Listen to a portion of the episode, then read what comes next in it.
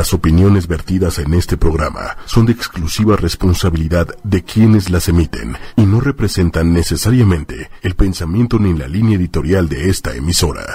Días, ¿cómo están? Bienvenidos a Fusión en Movimiento. Ya son las 11 de la mañana y unos minutitos y bueno, pues ya estamos listos para empezar nuestro tema, nuestro programa del día de hoy, que va a estar bien interesante. Va a ser una secuencia, va a ser como como el, pues no la culminación porque sigue, sigue el tema para mucho, pero va a ser la secuencia de lo que hemos venido platicando. El día de hoy me acompaña aquí David Ortega. ¿Cómo estás, David? Bien, monito. Pues bien, gracias. Bien, mira, estamos bien, felices.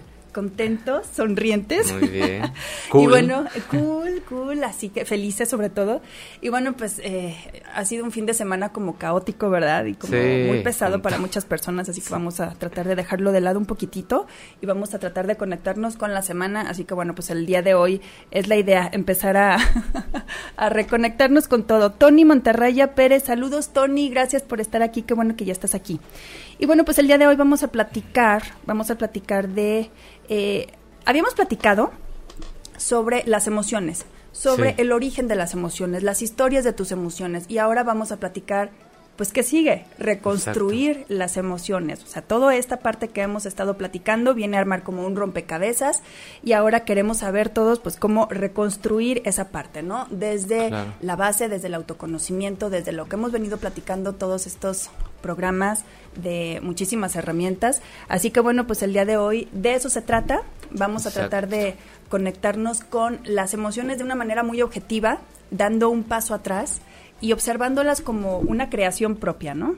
Sí, exacto. Al final, pues es un reflejo de, de lo que traemos adentro, ¿no?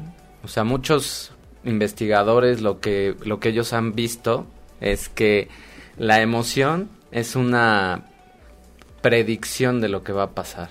¿no? Si no tenemos historia, por ejemplo, cuando somos niños, pues muchas veces vas conociendo las emociones a través de tus papás, ¿no? A través de cómo reaccionan ellos y otras obviamente pues las traes, pero ellos son como el mejor punto de referencia para ver cómo reconstruir esa emoción, porque tú te das cuenta en, actitudes de ellos o en cosas de cómo disfrutan las cosas, eh, o sea, la vida, y pues tienen cero expectativas, ¿no? Por ejemplo, las expectativas crean pues unas emociones distorsionadas, porque nosotros, quieras o no, siempre tenemos una expectativa de, lo que queremos obtener, de lo que queremos que pase. Cuando eres niño, simplemente lo disfrutas, te diviertes y no traes una expectativa de nada. Si vas a ir a los juegos, si vas a ir a un parque, no traes una expectativa de si me va a rechazar un niño, si voy a hacer amigos, si van a estar este, rotos los juegos, nada, ¿no? Simplemente vas a los juegos con, con ganas de divertirte, ¿no? Con ganas de disfrutar. Sí, claro, tienes tu, como tu centro ya muy bien focalizado, ¿no? Pero en realidad eh, es bien curioso porque los adultos, las personas adultas, estamos llenos de deseos. Yo les voy a llamar deseos, ¿no? Decía Buda, ¿no? Que la base del sufrimiento es el deseo. Pero entonces, como siempre tenemos deseo de algo, eh, o que se cumpla algo, o de obtener algo, o de alguien, o en fin, tenemos metas, deseos, planes, como le queramos llamar. Y no suceden conforme nos hicimos ese mapa mental en nuestra cabecita, pues obviamente ahí viene el encontronazo, ¿no? Ahorita decía David algo bien importante de las emociones que vamos heredando de nuestros papás. Y antes de que sigamos con esa parte, eh, quiero hacer como un paréntesis aquí de algo que sí hemos venido platicando mucho, pero hay que recordarlo, el, la parte de las enfermedades, David, que hemos platicado ya, que si se heredan, que si no se heredan, que si es genético, que si no es genético, toda esta parte de la medicina maravillosa ahora nos viene a explicar que efectivamente es esta parte que explica David. Lo que se hereda no son las enfermedades per se, no todas, hay predisposiciones. Lo que se hereda son las formas de reaccionar, las formas de conducta y esos químicos que liberamos son los que finalmente nos enferman, de, o sea, igual que a tu papá y que a tu tía y que a tu mamá, ¿no? Entonces, ese era mi paréntesis el día de hoy, eh, digo el día de hoy, en este momento de, antes de pasarnos con las emociones, la enfermedad hay que no hay que soltar la idea de, de que sí podemos tomar el control de la, de la salud de nuestras manos, ¿no? Y entonces de ahí ya empezar a manipular y a formar una historia o una reconstrucción de nuestras emociones de manera inteligente. Exacto, o sea, hay que hacer pues una limpieza.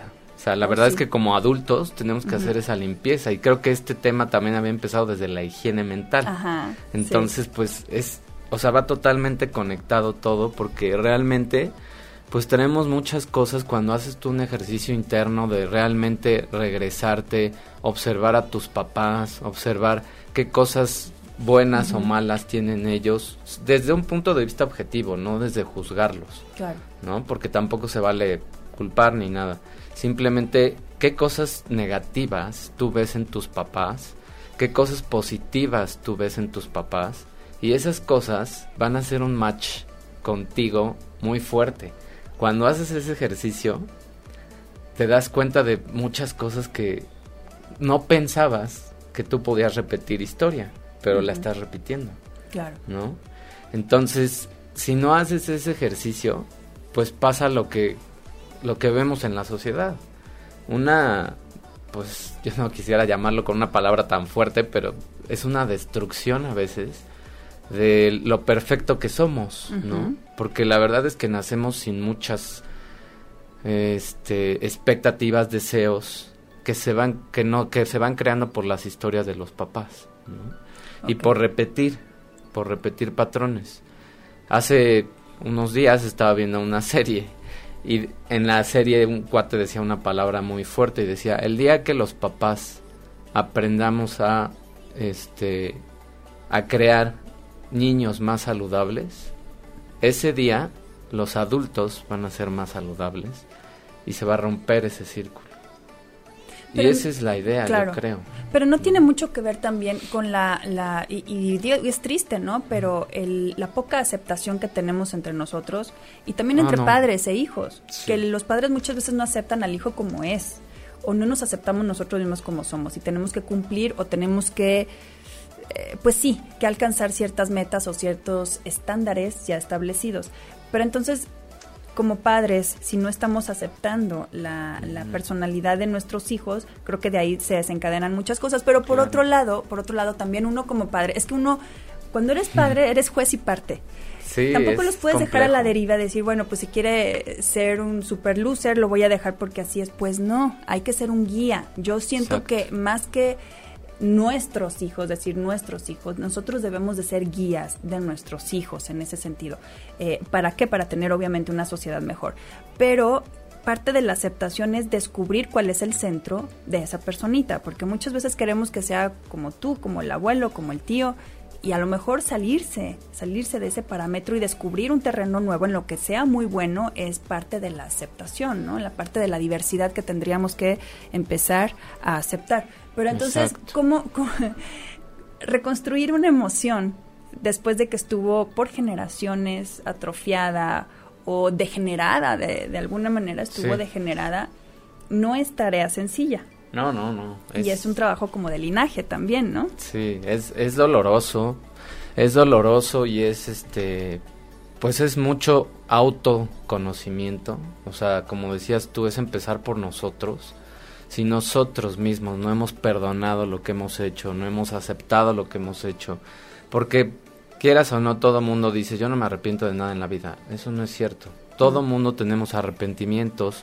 Una cosa es que lo que eres, como lo mencionábamos antes, pues no, no te arrepientes de lo que eres, ¿no? Ahí estaría muy grave.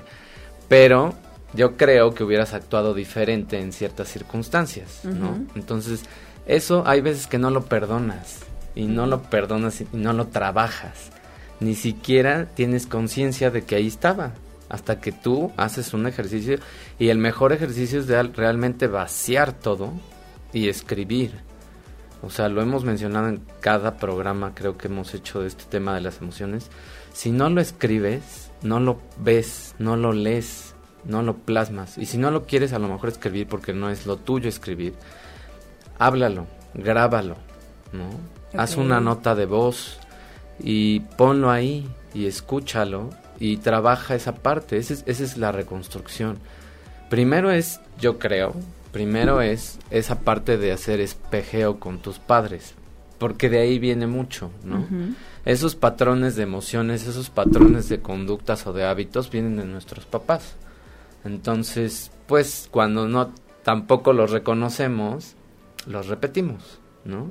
Y alguien externo que es a lo mejor de la familia y que conoce a tus papás, te puede decir súper claramente, pues es que eres igualito o eres igualita, ¿no?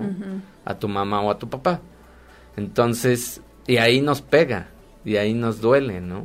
Pero nos duele porque nos enfocamos, como lo hemos dicho, en la parte negativa, porque así está hecho nuestro cerebro.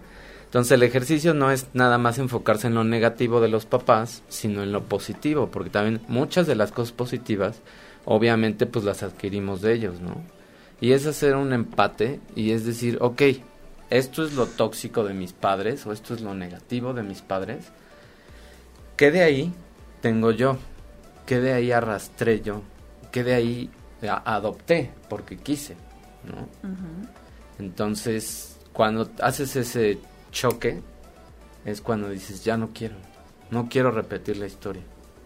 Y esto lo dejo ir, ¿no? O sea, lo trabajo, lo dejo ir, lo acepto, lo perdono, tanto en mis padres como en mí, y lo suelto.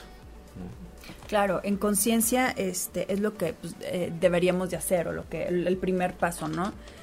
Más allá, el problema es el subconsciente. Sí. que nosotros podemos decir, escribir, eh, actuar incluso, eh, no sé, muchas cosas, pero subconscientemente vamos arrastrando esta parte de las formaciones o de las emociones tóxicas, por decirlo así, emociones nocivas, hasta que empezamos a actuar diferente. Exacto. Y entonces viene aquí el, el pues, la magia, digamos. O sea, aquí sí tiene algo que ver, eh, bueno, muchísimo que ver el cómo actuamos. No sé si has leído, este, hay un libro que se llama Mente Millonaria, no me acuerdo cómo se llama. Estoy como Peña Nieto, ¿verdad? no te preocupes. Pero bueno, es un libro que... No, no te Ahorita te vas a acordar. bueno, en este libro hablaba de, de, finalmente, lo que habla, lo que hablaba Luis Hay, lo que hablaban muchas personas, ¿no? que si quieres hacer un cambio o que quieres empezar a ver la diferencia y cambiar desde dentro, tienes que actuar, aunque no lo sientas, aunque no estés convencido, tienes que actuar como si realmente estuviera sucediendo y alguna vez lo comentaste tú aquí también. Entonces, si empiezas a actuar como si realmente yo hubiera sucedido. Y creo que se lo comentaste a una chica que no tenía trabajo y que estaba tratando de conseguir trabajo y tú le decías, levántate como si tuvieras un horario de trabajo y prepárate como si fueras a ir a trabajar y todo eso. Bueno, ¿de qué nos sirve todo eso? En nuestro subconsciente estamos sembrando, empezamos a hacer huellas y entonces esas se van alojando en nuestra memoria. Y recordemos que todo lo que vamos nosotros asociando y nosotros vamos eh, de alguna manera interactuando con los demás son archivos de la memoria que vamos como jalando de asociaciones de experiencias que hemos tenido previamente, ¿no? Entonces, ¿qué pasa? Que como ya tenemos una nueva memoria al respecto, porque empezamos a actuar diferente, entonces se empieza a alojar en nuestro sistema. No necesariamente tenemos que creerlo al principio, eso va a venir después. Y ojo, aquí muchas personas dicen, créetela, créetela y siéntelo como si ya estuviera sucediendo. A ver, eso es, es de locos. O sea, tú no puedes sentir algo que no, no está sucediendo. Lo puedes imaginar que es muy distinto. Y a lo mejor puedes activar ciertas emociones, pero creértela hasta que lo empiezas a actuar, hasta que lo empiezas a hacer. Aunque no sea en realidad, si tú lo empiezas a actuar, tu cerebro ahí sí o tu, tu sistema empieza a darlo por hecho, ¿no? Exacto. O sea, es romper, o sea, al final una emoción, eh, yo digo que es un producto de un pensamiento. Exacto. Entonces, si cambiamos esos pensamientos, que todo mundo tenemos esos pensamientos cíclicos. Oh, sí. De limpieza, o sea, de pues, toxicidad y rollos así, no pasa nada. Muchos no son tuyos. Y hacer ese ejercicio de escribirlo, de hablarlo, es eso. Es justo dejar fluir las cosas, como la gripa, ¿no? Como la gripa. O sea, la dejas fluir y pues se va. O sea, la verdad es que si no tomáramos nada, una gripa pues te dura dos, tres días, ¿no? A menos que sea algo más fuerte, una influenza. Entonces, la idea es lo mismo, es hacer lo mismo, dejar fluir esas emociones, esos pensamientos y empezar a generar nuevos, aunque, como dices, entre comillas, vaya, vayas a un lugar desconocido, ¿no? Porque no es tu lugar, porque no era tu pensamiento, pero lo quieres meter en ti, lo quieres integrar en ti y así se va creando el hábito. Al final, esa repetición de cosas va creando conscientemente ya el hábito. Exacto, pero fíjate qué maravilla eh, esta parte de, de la biología o de la anatomía, hablando ya en sentimientos o emociones. Saludos a Lili, Lili Ordaz, qué gusto verte por aquí, Lili, gracias. Este, esta parte de la repetición que decías, ¿no? Eh, nuestro cerebro reptiliano, pues obviamente aprende así, a base de repetición. Sí. Y es lo que es como nosotros este, entendemos las cosas o se nos graban de alguna manera. Ahí está la escuela, la religión, todo es a base de repetición. Entonces, incluso los dichos, ¿no? La práctica hace al maestro. Llega un momento en que practicamos tanto, ya sea un pensamiento o una emoción, que nos hacemos expertos en eso y lo hacemos tan poderoso que lo podemos incluso manifestar para bien o para mal. Hay personas que son muy negativas y que dicen, "No, yo me cuido mucho, no vaya a ser, no vaya a ser que me asalten, no vaya a ser que me no sé qué, no vaya a ser no sé qué." Y tómala. O sea, les pasa. Este, digo, no, no hablo de ahorita, se habla de, de, otros. Pero en este sentido, o sea, estas personas que, por ejemplo, le tienen mucho miedo a algo y luego se cuidan de, eso, de ese algo y les sucede y dicen, ¿ves? Por eso me cuido. Cuando no entienden que a lo mejor es al revés, estamos, esta tecnología que tenemos, que, que alojamos acá arriba en nuestra cabeza, funciona de manera contraria. Si tú le das eh, mucho seguimiento y mucha atención a eso, obviamente lo vas a fortalecer. Y esta parte de la repetición que decías hace que nosotros, pues sí, de alguna manera nos autoconvenzamos de, de, lo que estamos tratando de convencernos. Pero de eso se trata. No se trata de decir me estoy dorando la píldora o me estoy engañando. No, se trata de preparar y programar nuestro cerebro o nuestro sistema para reconstruir esas emociones, ¿no? Sí, exacto. O sea, ahorita, por ejemplo, yo estoy haciendo un reto de meditaciones de 21 días de Deepak Chopra. Y muchas de esas meditaciones hablan de esa limpieza profunda, ¿no? Entonces yo le quería cambiar el título al, al reto, decía pues, que se llame limpieza profunda, ¿no? Porque de verdad es, uf, o sea, es meterte en ti y es trabajar contigo y diario es hacer algo y es eso, diario. O sea, diario, diario, diario hacer algo. Y cuando lo vacías, uh, sale y sale y sale y dices, pues, ¿dónde estaba todo esto? ¿No? O sea, no te dabas cuenta porque pues no habías hecho el ejercicio. Pero este tipo de ejercicios de, de hablarlo, de grabarlo, de escribirlo, de simplemente hacer esa conciencia y parar tantito, es algo que te va a servir a la larga y que va a limpiarte, o sea, es una inversión el domingo o el sábado hice un video de cómo a veces no queremos invertir en nosotros, pero sí inviertes en cosas pues superfluas y bobas, ¿no? O sea, yo decía del cuerpo, yo hablaba del cuerpo, ¿no? Como ahora la gente estadísticas muy muy fuertes de, de enfermedades totalmente prevenibles, ¿no? Diabetes, cáncer, hipertensión, depresión, todas, todas son prevenibles, 100%. Entonces, ¿Por qué pasan esas enfermedades? Pues porque la gente no tiene tiempo. Esa es la justificación. Esa es la, tú le dices a alguien, oye, es que te voy a invitar a un reto de meditación. No tengo tiempo. Ah, bueno, está bien. Cada quien escoge. Pero si tú dices no tienes tiempo, para empezar ya lo estás generando, ¿no? O sea, decir no tengo tiempo es literal, no, no tienes tiempo. Decir que tienes 5 a 10 minutos para ti y darte ese espacio para escuchar una meditación y para hacer un ejercicio es apreciarte a ti, es premiarte a ti, es valorarte a ti, ¿no? Porque ese es tiempo tuyo. No es tiempo de ni de tus hijos, ni de tu pareja, ni de tu coche, ni de tu trabajo, ni de nada es tiempo tuyo. Claro, pero es que sabes que los seres humanos somos, es que somos tan curiositos. Sí.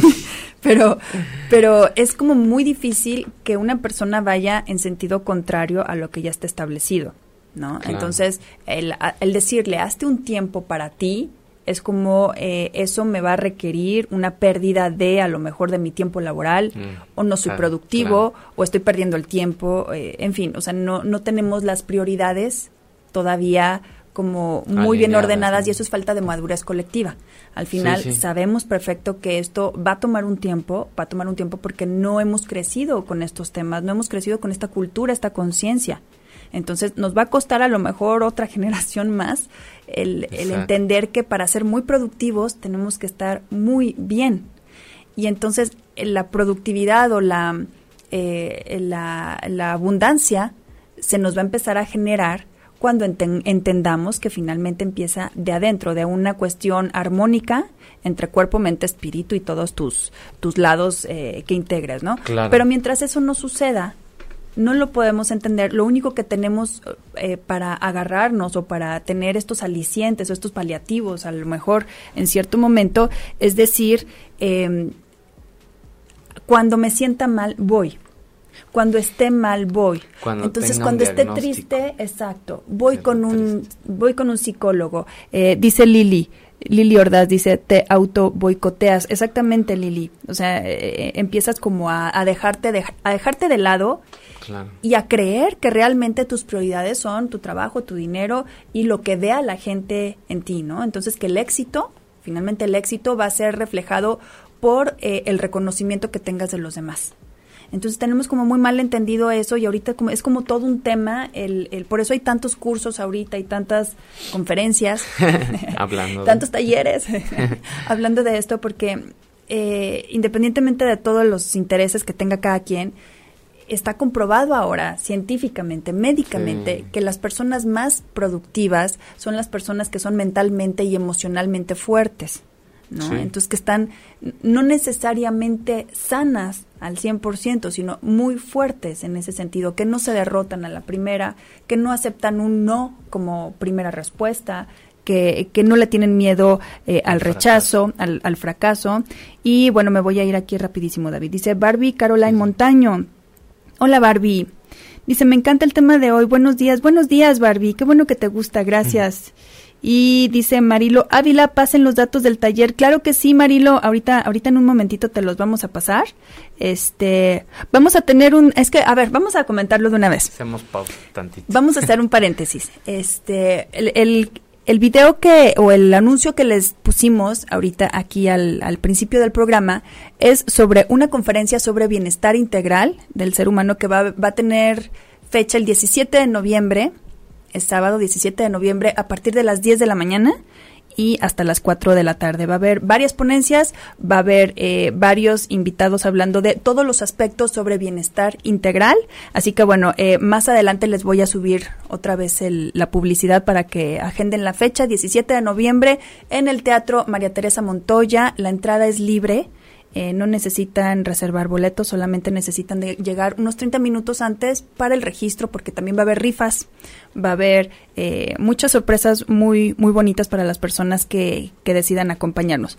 Por otro lado, aquí les van los datos.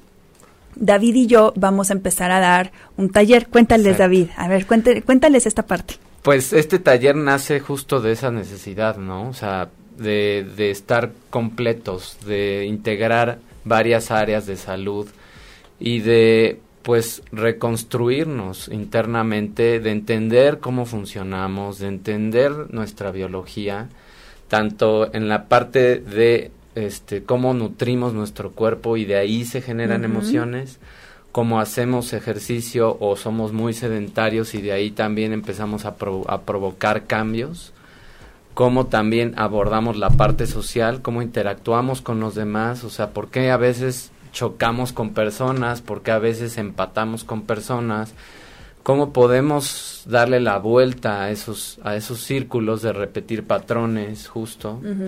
Y obviamente pues Moni con su experiencia pues va, va a ayudarnos en la parte de social, emocional, en la parte pues de interactuar con las personas, ¿no? Y de, de meditar, de irnos hacia adentro. Ahora sí que es un clavado totalmente Integral, hacia ¿no? adentro. Ajá.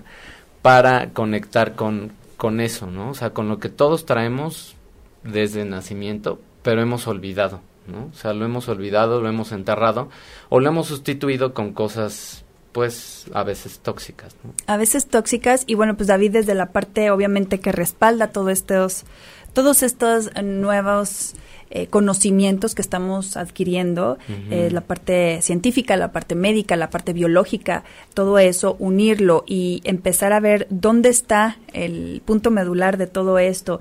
Y entonces darle una sola intención, no estar divididos, dejar de estar divididos entre una filosofía y otra, sino empezar a juntar esta parte y entonces trabajar a favor de uno mismo, no nada más en cuestión eh, emocional, sino también en cuestión salud, en cuestión productiva, eh, darnos cuenta que en realidad sí se puede manifestar, aunque suene eh, como pensamiento mágico, pero el entender cómo manifestamos esta parte es maravilloso, de verdad es, es algo que te cambia de lugar, ¿no? Ya de una vez por todas te cambia de lugar y entonces dices, ok, todo depende de mí en este sentido. Sí puedo ir madurando, sí puedo ir observando mis eh, emociones, mis conductas, mis patrones, pero sobre todo puedo ir como evadiendo esas minas que yo mismo estaba pisando, ¿no? Y que me, ponían ahí el, pie para seguir avanzando. Entonces, el taller eh, finalmente lo estamos preparando desde ahorita. ¿Para cuándo, para cuándo tú calculas? A ver. Nosotros queremos que salga ya al público en enero, para que también traiga la motivación de cambiar con el año nuevo, que todo mundo quiere cambiar con el año nuevo, pues agarremos esa motivación y trabajemos con ella y empecemos el año que entra mucho mejor de lo que haya sido este. ¿sí? O sea, independientemente de que digas que este también tenías proyectos y algunos no se realizaron, pues vamos a trabajar con el año que viene y a empezar bien, ¿no? A empezar con él y a empezar a, pues a limpiar, ahora sí que a limpiar y a crear nuevas personas y nuevos hábitos. Nuevos hábitos y sobre todo esta, esa parte de los nuevos conocimientos. Eh, creo que es algo que lo vamos a ver mucho de aquí en adelante, no nada más en los talleres, en nuestros programas, en la conferencia que les mencionaba a partir del 17. Eh, tenemos, es necesario tener nuevos conocimientos al respecto para entonces poder eh, tener nuevas herramientas y saber con qué vamos a ir, ¿no? Entonces sí tenemos que entender no nada más de qué estamos hechos, cómo funcionamos y cómo aplicarlo, ¿no? En este, en este caso, lo que estamos hablando el día de hoy de, de reconstruir las emociones, ya sabemos o más o menos nos, nos hemos eh, aventado unos, unas horitas platicando sobre cómo estamos constituidos, cómo funcionamos y ahora lo que queremos es cómo, aplicarlo, cómo, reconstruir. O sea, ¿de qué me sirve tanto conocimiento si no lo puedo aplicar? Bueno, pues no sirve de nada. Entonces, la, la, la intención de todo esto es aplicarlo. Y creo que eso eso, David, yo creo que aprovechando que es lunes y que estamos estrenando mes y todo lo demás, eh, es algo que nos debe de dejar a lo mejor como tarea siempre. Estamos acostumbrados si no, échenle un lente, o sea, eh, fíjense ustedes cómo, cómo reaccionamos o cómo funcionamos las personas. Tenemos una idea que a lo mejor nos emociona o es muy buena y no la aplicamos o no la llevamos a cabo y luego la hace alguien más y hasta nos sentimos mal, nos da coraje, nos da tristeza, en fin, porque no concluimos ideas. Necesitamos empezar a aterrizar las ideas y los proyectos, todo lo que tengamos acá. Recordemos que lo, lo real está acá adentro lo de afuera es pura ilusión, pero en realidad si nosotros empezamos a materializar y a realizar físicamente las ideas que tenemos, entonces no nada más nuestras emociones, nuestras frustraciones empiezan a ir, nuestra, eh, nuestra autoestima se empieza a levantar. ¿Por qué? Porque nos estamos dando cuenta que todos estos retos o todo, nos estamos demostrando que sí podemos con las expectativas que tenemos de nosotros mismos, ¿no? Sí, y o sea, la verdad es que pues esa reconstrucción tiene que empezar por limpiar el terreno, ¿no? Y limpiar ese terreno es, es eso, o sea, es vaciar lo que estás viendo por ahí y, y volverte vulnerable. Le tenemos miedo a la vulnerabilidad y por eso a veces también mantenemos en la mente algo y decimos, no, es que quién sabe si esté bien, no, es que quién sabe si, si lo pueda hacer. Empiezan, ¿no? Las creencias que traemos de otras generaciones, ¿no? O del, del medio exterior, ¿no? Cómo nos van a ver los demás, qué van a decir, y por eso se quedan muchas cosas en la mente y no las, no nos aventamos a hacerlas, ¿no? Claro, y eso tiene también mucho que ver con el, el perfil que tenemos muchas personas, o que tienen, yo no, a mí eso no me sucede, ya voy a empezar. Eh, la falta de esperanza, la falta de ser positivos contra Sí. todo. De verdad, hay, hay momentos, y mira que yo era una persona súper cuadrada, ¿eh? Y que decía, no, pues, ¿cómo, ¿cómo va a ser uno positivo? Hay que ser realista. Digamos que yo era muy realista en ese sentido. Hasta que no te queda de otra y dices, lo voy a tomar, voy a tomar esta opción, voy a ver qué, qué gano o qué se siente el no perder la esperanza o el seguir siendo positivo. Y Claro. cuando ves los resultados, no nada más por, por ser optimista y únete al club de los optimistas, no, sino porque cuando eres optimista o tienes esperanza, haya salidas. Le encuentras la salida, no te conformas con un no como respuesta. Entonces, no es estar alegre todo el tiempo, no. Claro. Y para las personas No, que son no. Grinch, eh, de verdad pueden ser muy optimistas sin ser, sin estar alegres, pero la parte del, del ser una, per- una persona con esperanza te hace eso, buscar salidas, buscar soluciones, buscar otro tipo de alternativas que no estabas acostumbrado a hacer y llevarlas a cabo, ¿no? Entonces, el tener ese, esa actitud ante la vida, claro que sirve y sirve muchísimo inteligentemente, ¿no? Sí, y es aceptar, aceptar todo, o sea, aceptar que a veces pues vas a estar triste, a veces va a doler, a veces vas a fracasar, pero aprendes más de eso que si no lo haces, aprendes mucho más de esos fracasos, de esas derrotas, de ese dolor y sales reconstruido. Tal es reconstruir. O sea, esa es la idea, la idea es que sí duela, o sea, sí va a doler, pues, a todo mundo nos duele regresarnos y ver cosas y decir, ups, claro. y lloras y haces todo lo que tienes que hacer, pero sales limpio, sales sin carga. O sea, realmente traes aquí un chorro de cosas que no son tuyas. Exacto. Y que cuando las ves y dices, ay, no manches, de veras traía personas, porque digo, en este ejercicio de las meditaciones hay que hacer una lista de todas las personas que no has perdonado y que crees que te hicieron algo negativo. Entonces cuando sacas tu lista y dices, "Eh, ¿a poco estaba esta persona? Pues no, ni idea, ¿no? Ay, qué rencoroso, David. Pero la verdad es que dices, pues está bien, ¿no? Qué bueno, ya, ya la reflejé, ya la saqué y bye, Ya ¿no? salió. Te perdono, gracias, porque todas las personas, por muy malas que hayan sido, una función tenían en nuestra historia, también, Claro. ¿no? Sí, échale a perder Y- todo. ¿Cómo están? Nos tenían que dar, este, una lección. Esa lección. Digamos que son como maestros, ¿no? Sí, sí, sí. O sea, ahora sí que el maestro aparece cuando tú lo necesitas, ¿no? Cuando tú estás listo. Es que es difícil, es difícil ver Ahí, así ¿me al, al, al maestro, ¿Todavía no me escuchan? al maestro cuando realmente lo que estamos recibiendo o sintiendo son como pues cosas gachitas, ¿verdad? Entonces dices, a mí no me importa la lección que me dé, o sea, finalmente lo que me aquí, importa, ¿no? ajá, es de que desaparezcas de, mi- de mi vista. Por otro lado, fíjate, te iba a comentar ahorita, estaba leyendo también. Digo, para los que nos gusta leer y somos medio nerds, ñoños y demás, pues digo, descubrimos, en los detalles descubrimos muchas cuestiones. Hay una frase muy trillada que, que dice, no le tengas miedo al éxito, porque muchas personas no llegan a donde tienen que llegar porque le tienen miedo al éxito. Y la mayoría van a decir, no es cierto, si a mí me encantaría tener éxito, pero ahí les va. Tiene mucho más trasfondo de lo que podemos imaginar Sí. esta frase. El tenerle miedo al éxito no es el glamour, eso es lo que vemos. El glamour del éxito o la eh, cara bonita del éxito es lo que vemos. Pero el éxito, ¿qué conlleva atrás? Lo que decías, ¿no? Muchos fracasos, muchas caídas, mucho dolor, mucho rechazo, mucha eh, llanto, toda esa parte que de la que está construida el éxito es a lo Claro. que le tenemos miedo y muchas veces no lo entendemos así. Nos dicen, "No le tengas miedo al éxito." Y dice uno, "Pues no le tengo miedo, o sea, yo ya quiero llegar, ya quiero estar ahí." No hay camino fácil. No. No hay atajos en este sentido. Entonces, cuando, cuando entendamos que el éxito, el éxito tiene atrás, o sea, toda esta montaña que podamos ver así, del éxito, ya aquí en la cima, una persona que llegó y que está súper realizada, ajá.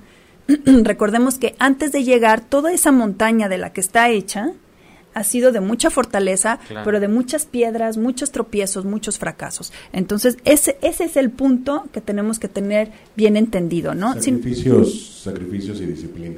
Exactamente, sacrificios, disciplina y muchas veces el, el cambio de rumbo, ¿eh? Totalmente. ¿No? Yo hace rato que estaban comentando, de repente me vino a, la mente como muchos pensamientos, comentarios, uno que oye a la gente, ¿no? Porque, porque quiere a la gente. Claro. Eh, cuando de repente manejan como estas dos caras de obviamente quiero triunfar, ese es obviamente quiero triunfar, pero al mismo tiempo cuando se hablan ellos mismos ante cualquier situación, o se hablan eh, mal, con, desde con groserías hasta diciéndose es que soy un tonto. Ah, claro. ¿no? Pero voy a triunfar. Este doble mensaje que le damos a, a, la mente, ¿qué, ¿qué pasa ahí y cómo trabajarlo? Pues es ese sabotaje ¿no? Es ese miedo, lo que decía hace ratito también Moni, o sea, perder. ¿Qué vas a perder? La seguridad que ya tienes, el confort que ya tienes de ser quien eres, porque eso ya lo sabes hacer, ¿no? Mal, ya sabes hacer las cosas.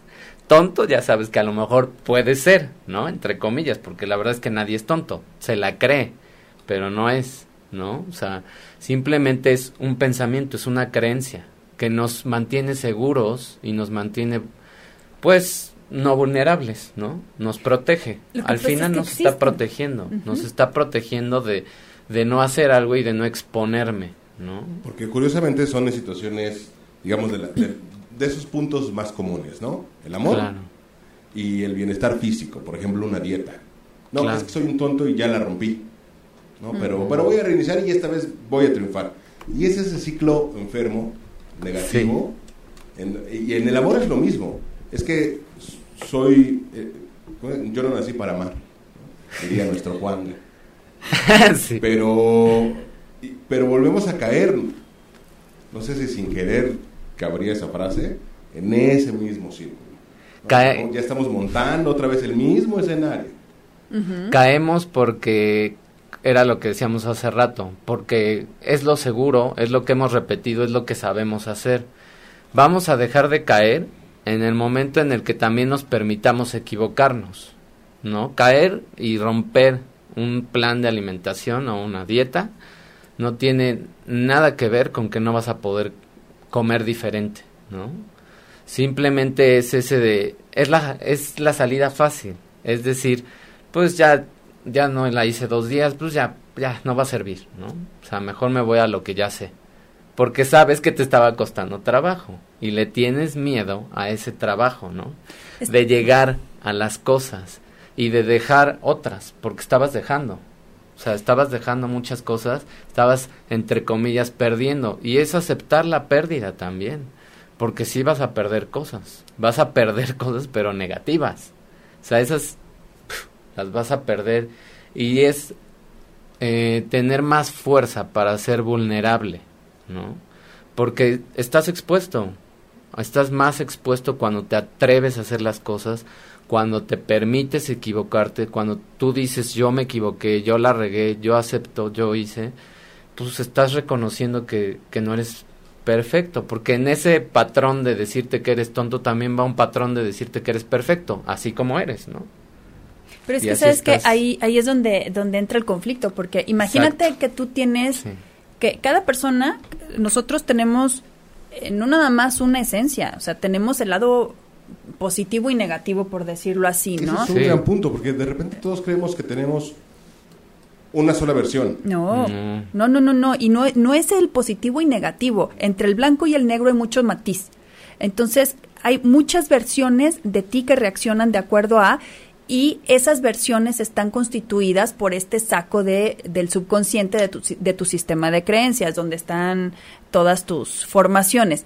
Pero recordemos que entonces, si, si tienes ese ejemplo, de quiero hacer algo, tengo la intención porque sé que es bueno para mí y así como si fuera Dr. Jekyll y Mrs. Hyde así, este sale el monstruo y te dice, "No, no seas tonto." Sí, ese tonto que a lo mejor eh, se formó con ciertas creencias de antaño donde sabías que si te equivocabas había un castigo o había un rechazo o no aceptación. Entonces salen como monstruos de varias cabezas tratando de jalar cada quien para lo conocido, como dice David. Son muchos, son muchos, eh, los demonios que muchas personas le llaman, ¿no? Y salen.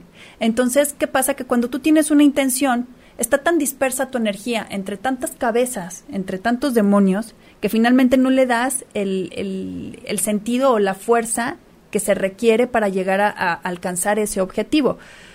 Si, por ejemplo, el móvil fuera algo muy fuerte, te aseguro que lo logras. Si tú, por ejemplo, ustedes, por ejemplo, que nos escuchan, eh, les dijeran, de aquí a un mes me tienes que juntar un millón de pesos, a ver cómo le haces, pues mucha gente va a decir, pues no pude. Pero si te dicen, tengo a tu mamá, y a ver cómo le haces, pero en un mes me juntas un millón de pesos, te aseguro que muchos, muchísimos lo van a lograr. El, el, el, incentivo es lo que cambia, la motivación, cuando no estás escuchando a todas esas voces, sino nada más escuchas y tienes lo que decíamos hace ratito, un punto, un centro, y tienes ahí tu, tu concentración, entonces toda tu energía va hacia allá pero tienes que dejar de escuchar a todas esas partes, ¿no? Por ejemplo, aquí dice Norma y de Rivera, Dice, bueno, por principio de cuentas tendríamos que aprender a identificar nuestras emociones. A veces ni siquiera podemos saber si sentimos miedo o no.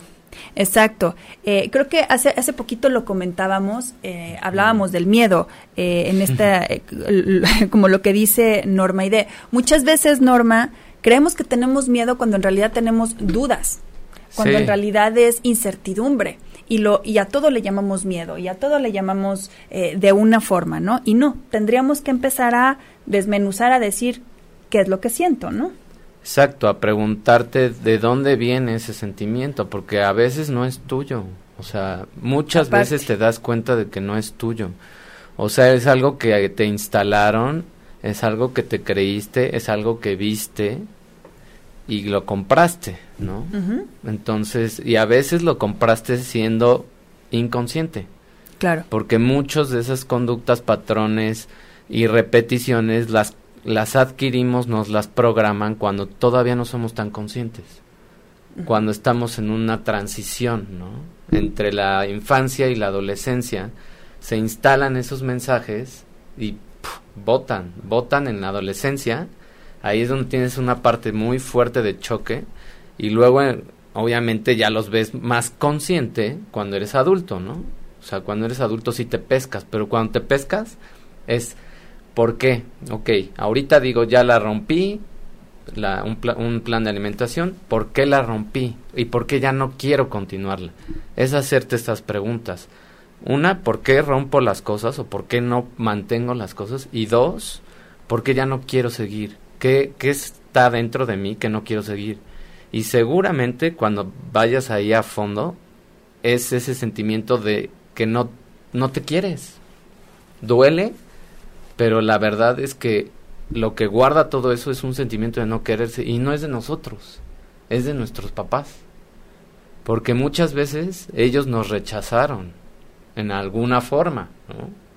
Y entonces creamos esa barrera de protegernos nosotros, ¿no? Entonces desarrollamos una personalidad que se llama evitativa, ¿no? O sea, de antes de que me lastimes, yo voy a sabotear las cosas y voy a tropezarme, ¿no? Para que ya no seas tú, sino yo mismo lo hice, ¿no?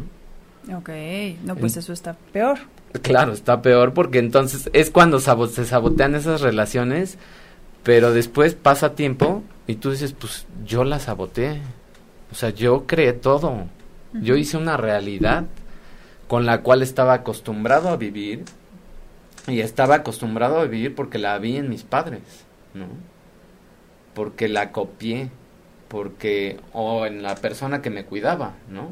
O sea, no tiene que ser tu papá o tu mamá, puede ser quien más tiempo pasaba contigo cuando eras niño. Pero muchas de esas cosas vienen desde ahí, o sea, desde la niñez, desde la infancia, y por eso cuesta trabajo romperlo, ¿no? Y reconocerlo, porque pues realmente no sabemos, o sea, no, nadie nos enseña. Y sobre todo cuando somos niños, lo hablábamos también en los, programas, en los programas pasados, no nos enseñan a, reconocer la emoción. Nadie nos dice, o sea, los adultos no le decimos a los niños casi siempre, no le decimos, ¿qué estás sintiendo? ¿No? ¿O por qué sientes eso? Si nosotros como papás empezáramos a ser niños más responsables emocionalmente, de preguntarles, oye, ¿por qué estás enojada o por qué estás triste o por qué... Y dejarlo sentir. Sí, sí, Porque muchas veces es, no estés triste. Sí. ¿No? Tienes que estar feliz. Tienes que estar feliz porque eres niño. Exacto. Sí, y esa presión social. ¿Ves? pero es muy cierto, esa presión social de también ser optimista, de también estar todo el tiempo feliz, nos sabotea. Nos sabotea porque chocamos con el nuevo pensamiento, con la nueva tendencia de ser positivos, de, todos los días estar felices.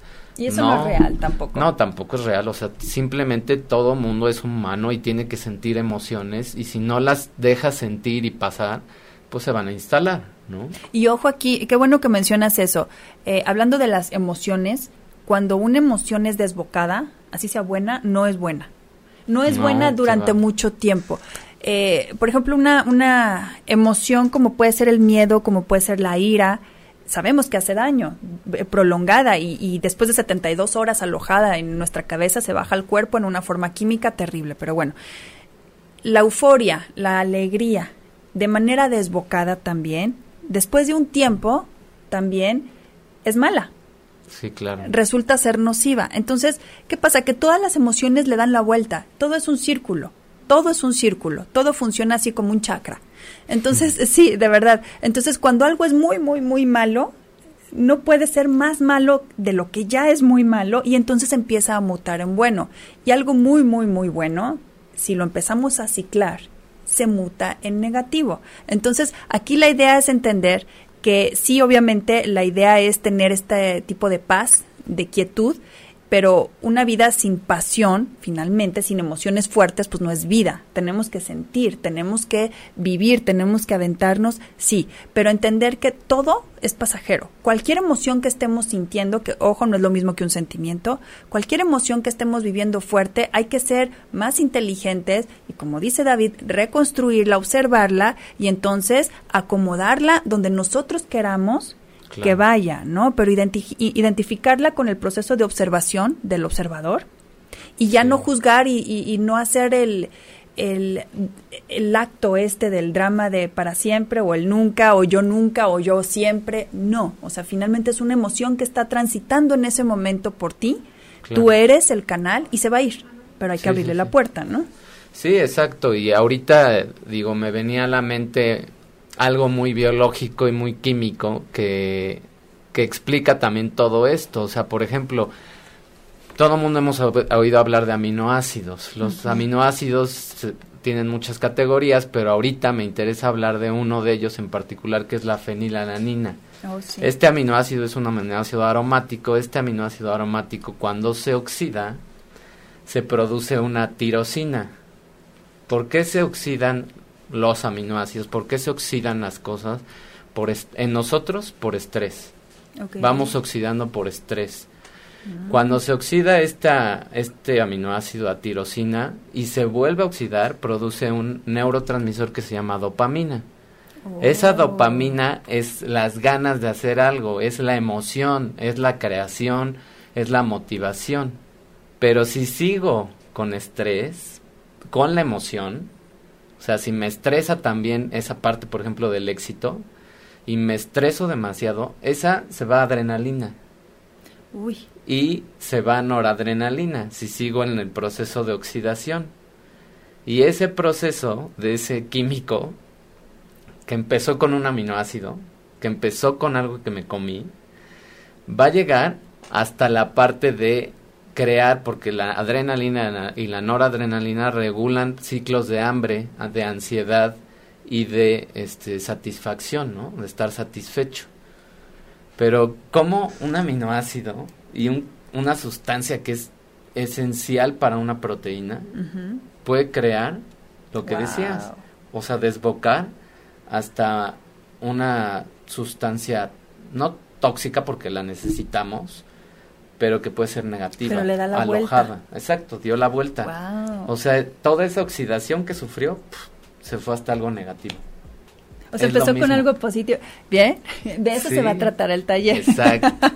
Esa parte biológica es la que me va a tocar a mí explicar cómo nuestra comida, todo lo que consumimos se va transformando internamente en cosas negativas. Y no lo vemos, porque nadie nos lo explica, porque mucha gente nos dice, pues consume esto y esto, sí, pero ¿por qué? Cuando te explican el porqué de las cosas, creo que todo mundo nos gusta y, y haces más conciencia y dices, ah, ya, ya, ya, ok.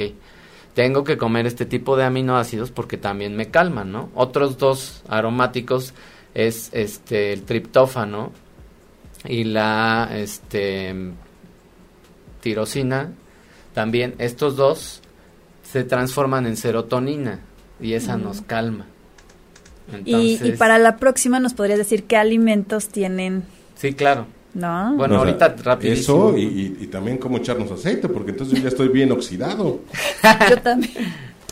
Estamos súper oxidando. Todo el mundo nos oxidamos. Yo traigo unos Trident, tienen fenilalanina, no sirve. Pueden servir también. Oye, este, y se nos está acabando el tiempo, mi querido David, pero bueno, ya, para concluir en la parte de la reconstrucción de las emociones, este, vamos a concluir para, para para irnos. Tenemos que cinco más, cinco minutitos. Cinco, minutitos nos quedan para concluir.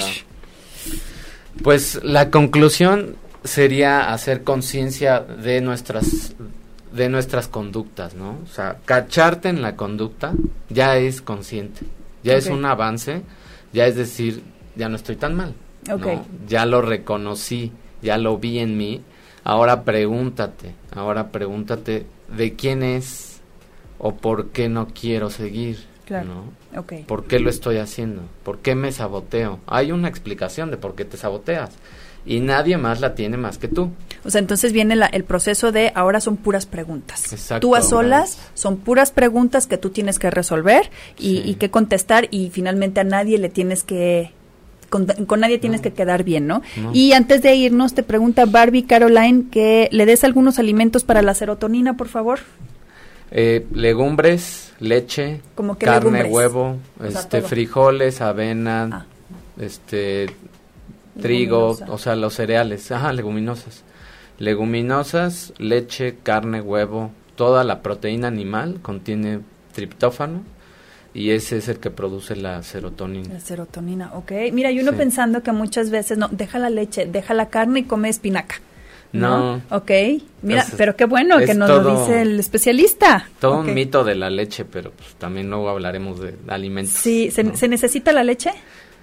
Cada quien, ahora sí, no es necesaria, o sea, no es esencial, pero tampoco es ese mito de es lo peor y me va a causar X o Y. Cáncer y que no, sé qué. aquí podemos aplicar lo que decía mi abuelita, ni tanto que queme al santo, ni tanto que no lo alumbre. Exacto, sí, o sea, como tu cuerpo la vaya tolerando, o sea, ahora sí que tu cuerpo te va diciendo cuánta y cómo, ¿no? O sea, pero ningún exceso. Para serotonina, proteína, leche, carne, huevo, este y, frijoles, eh, avena, trigo, habas, todo eso, lentejas. Ah, sí, este, ¿cómo se llama? Este, nueces y almendras. Nueces, almendras. Todo lo que sea proteína, aguacate, todo eso, ¿no? Sí, este, también el aguacate. Ok, bueno, pues Centeno. ya ¿Centeno? Sí. Sí, ahí está. Entonces mi, mi whisky entra. Ahí está, sí, ¿sabes? Y entonces pura proteína, dice. Pura proteína. pura serotonina. Y, mira que te hace sentir bien. ¿Qué, ¿Cuál es el efecto de la serotonina antes de, antes de irnos ya? Nos calma. Nos calma. O sea, nos calma, nos baja como esa adrenalina y compiten. O sea, ahí compiten. Cuando empezamos a liberar más serotonina, pues también es en la noche, ¿no? O sea, que estamos ya más como entre comillas, deberíamos estar más relajados. Eh, Sí, eso habría que checarlo porque, porque no me pasa. No, noche es como al revés. Depende, porque ah, también... Porque tienes ansiedad. Y depende de tu ritmo circadiano también. O sea, porque tu reloj interno lo puedes... Hay gente que es de, de noche mm. y hay gente que es más de día. Entonces, dependiendo de eso, sí, se cambian los patrones. Exacto. Dice, eh, dice Barbie, Caroline, que es cebada. Cebada es también ah, aplica. Sí, sí aplica. Oh, perdón. ¿Qué? De la cerveza, yo creo que preguntó por eso. Cebada, no, no lo evada. no lo evada. Oye, este, no, pues que este, Qué buenos tips, porque finalmente con eso podemos empezar a entender que si le damos la gasolina adecuada al cuerpo, entonces el cuerpo está preparado para que la mente lo lleve a donde quiera llevarlo. Pero necesitamos tener este, la energía necesaria y muchas veces, eh, como dice Manuel, no dormimos bien, eh, eh, tenemos la energía por los suelos, entonces necesitamos como recuperar toda esta parte, ¿no? Y, y uno de los principios es, como decía Hipócrates, ¿no? Que, que el alimento sea tu medicina. Y empezando por ahí, como dices, ¿no? Que todo sea preventivo, no hasta que ya tenemos el problema, no hasta que ya estamos enfermos de algo, de verdad que sea eh, preventivo y con eso ya con el cuerpo con una energía o con una eh, con un abastecimiento suficiente para esta preparación que lo queremos llevar, entonces mentalmente vamos a tener eh, no tanto desgaste en tener que arrastrar o cargar al cuerpo, sino que el cuerpo va a ser una herramienta, ¿no? Sí, y vas a estar preparado pues también mentalmente, ¿no? O sea, porque de estos, todos estos que hablamos son neurotransmisores, entonces juegan con tus emociones también.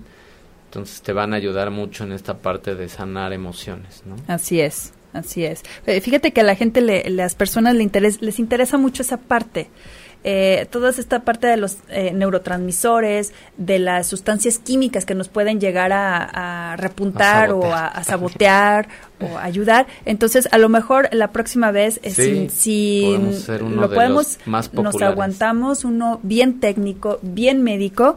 Este, gracias a Margarita Molina. Eh, te manda besos Margarita Molina. Este, y finalmente podemos como empezar a, a, subir al siguiente escalón y a preparar a las personas como para... Para lo de enero. Sí, sí, está bien, lo vamos escalando. Por mí, a mí me encanta esa parte. Exacto, así es que... lo eh, mío. eso es lo suyo, lo suyo es eso. Lo mío, lo mío es eso. la parte médica. Pero entonces, eh, reconstruir las emociones requiere de una, una parte de observación, una parte de muchas preguntas sin nadie alrededor, sin nadie, nadie, nadie. Y ahí, ahí se supone que vamos a encontrar muchísimas respuestas y empezar a separar, ¿no? A empezar a separar lo que es de uno, lo que decías, y lo que no es de uno, no tenerle miedo a desechar cosas de mamá y papá, de abuelitos y abuelitas, no tenerle miedo no tiene nada que ver con el cariño, así que dejemos de jugar con esa parte sentimental y dejar de mezclar los sentimientos en todo, porque los sentimientos son muy aparte, incluso son aparte de las emociones. No es lo mismo un sentimiento que una, que una emoción y sí lo podemos este, separar. Así que bueno, pues gracias Manuel que como siempre nos estuvo ahí operando aquí en los controles. Gracias, David, que este siempre nos quedamos como con, muchas preguntas y con muchísima información, pero bueno, ya tenemos como mucha tarea para toda esta semana. De verdad, aterrizan sus ideas. Estamos empezando la semana, estamos empezando el mes, ya casi se acaba el año, así que eh, pues hay que corretearnos un poquito, ¿no? Hay que... Sí, hay que... Está bien, ahorita que va cerrando el año, está bien hacer este trabajo porque pues es ahora sí que estos dos meses tómenlos como limpieza profunda para el año que entra empezar bien, bien, ¿no? Exacto, mucho mejor. Sí. Cuando menos en un, en un lugar mucho mejor de, de donde nos quedamos. Así que bueno, pues disfruten su día y ya les estaremos subiendo más datos de la conferencia, del taller y de todas las cosas que se nos vayan eh, ocurriendo y planteando y todos estos proyectos. Aquí los vamos a seguir informando. Así que disfruten su día. Adiós. Bye.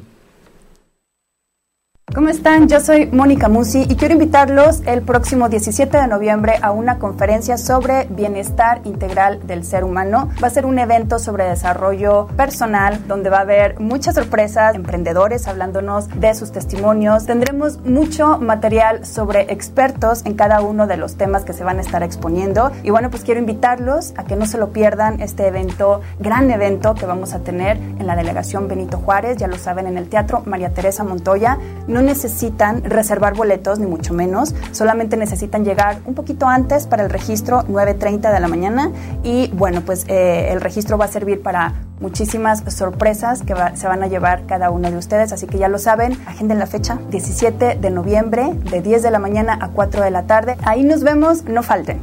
Si te perdiste de algo o quieres volver a escuchar todo el programa, está disponible con su blog en ochoymedia.com y encuentra todos nuestros podcasts de todos nuestros programas en iTunes y Tuning Radio. Todos los programas de ochoymedia.com en la palma de tu mano.